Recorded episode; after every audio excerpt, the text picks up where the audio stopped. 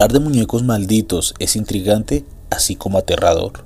Estos personajes han sido inspiración para reconocidas historias, creepypastas y películas de miedo, pero lo más escalofriante es que gran parte de estas producciones son basadas en hechos reales. El muñeco Robert.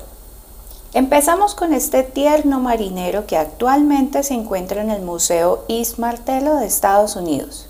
La historia de este empieza en 1906, cuando fue regalado a un pequeño niño que vivía con sus padres en Key West, Florida, por parte de una de las empleadas de la casa.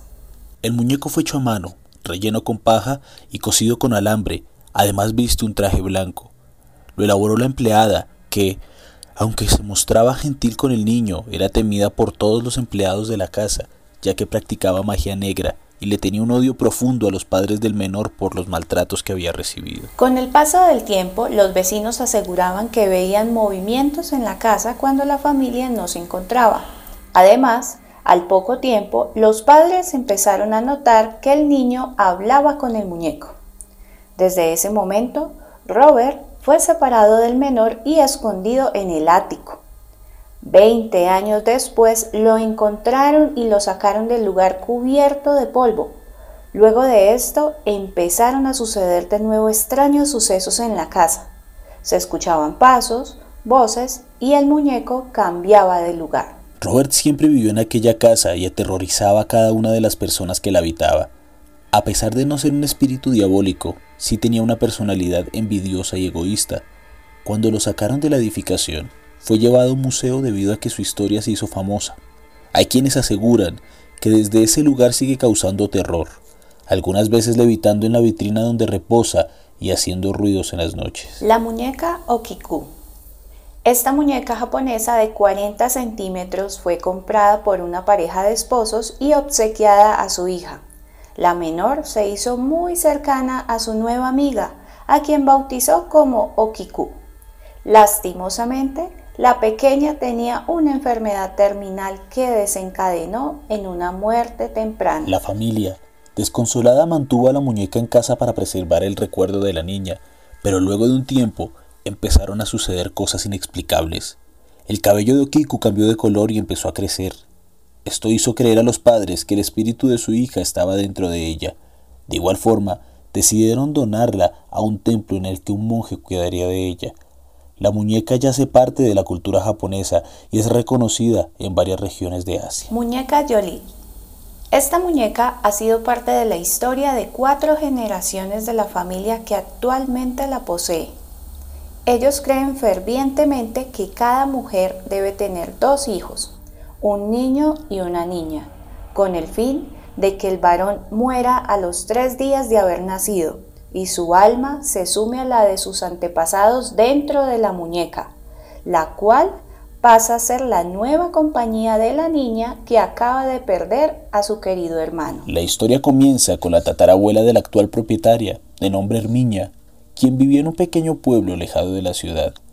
Cuando estaba embarazada de gemelos, un niño y una niña, una vecina se la regaló en un gesto de buena voluntad. Pero cuando nacieron los gemelos, al tercer día murió el varón. Una vez que falleció el niño, empezaron a ocurrir fenómenos extraños en la casa. Se comenta en el pueblo que la vecina le regaló esta muñeca maldita porque envidiaba a Armiña. Los poseedores actuales de Jolie dicen que van a continuar con la tradición de quedarse con la muñeca hasta que su hija sea mayor y ésta, a su vez, se la dará a su hija, ya que prefieren perder a un niño que a sus propias almas. Anabel en 1970, los psicólogos Ed y Lorraine Warren investigaron el suceso de una muñeca de trapo poseída por un espíritu. Muchos han oído hablar de Annabelle por la película taquillera que salió hace unos años, pero la historia real es más escalofriante. Cuenta la historia que Ana fue un obsequio de una madre para su hija estudiante de enfermería. Desde ese momento, la muñeca se convirtió en un adorno en la cama de ella, pero con el paso de los meses el tierno regalo se convirtió en un objeto de terror. La muñeca se movía, cambiaba su postura y hasta escribía mensajes como ayúdanos y ¿me extrañaste? Después de estos sucesos contrataron los servicios de una clarividente, quien les aseguró que en la muñeca se encontraba alojado el espíritu de Annabel Higgin y su intención era el de ser tratada como una niña más. Después de esto intervienen Ed y Lorraine, dos expertos parapsicólogos quienes descubrieron la verdadera intención de la entidad, dominar el cuerpo de la mujer. Leta. Esta muñeca gitana tiene aproximadamente 200 años y según las historias que la rodean, ella tiende a moverse y a provocar miedo a las personas y animales que la ven. Fue descubierta en una casa abandonada en Australia. Su actual dueño asegura que ella provoca que los objetos se muevan y que las cosas se caigan. Una de sus características principales es que su cabello es humano, pues en aquella época los gitanos acostumbraban a colocar cabello real en las muñecas. Un sinfín de historias existen desde hace cientos de años, relacionadas con muñecos poseídos y malditos. Quizá es por aferrarnos demasiado a ellos o por la importancia que les terminamos dando y al final terminamos abriendo la puerta a otras entidades para que se alojen en su interior.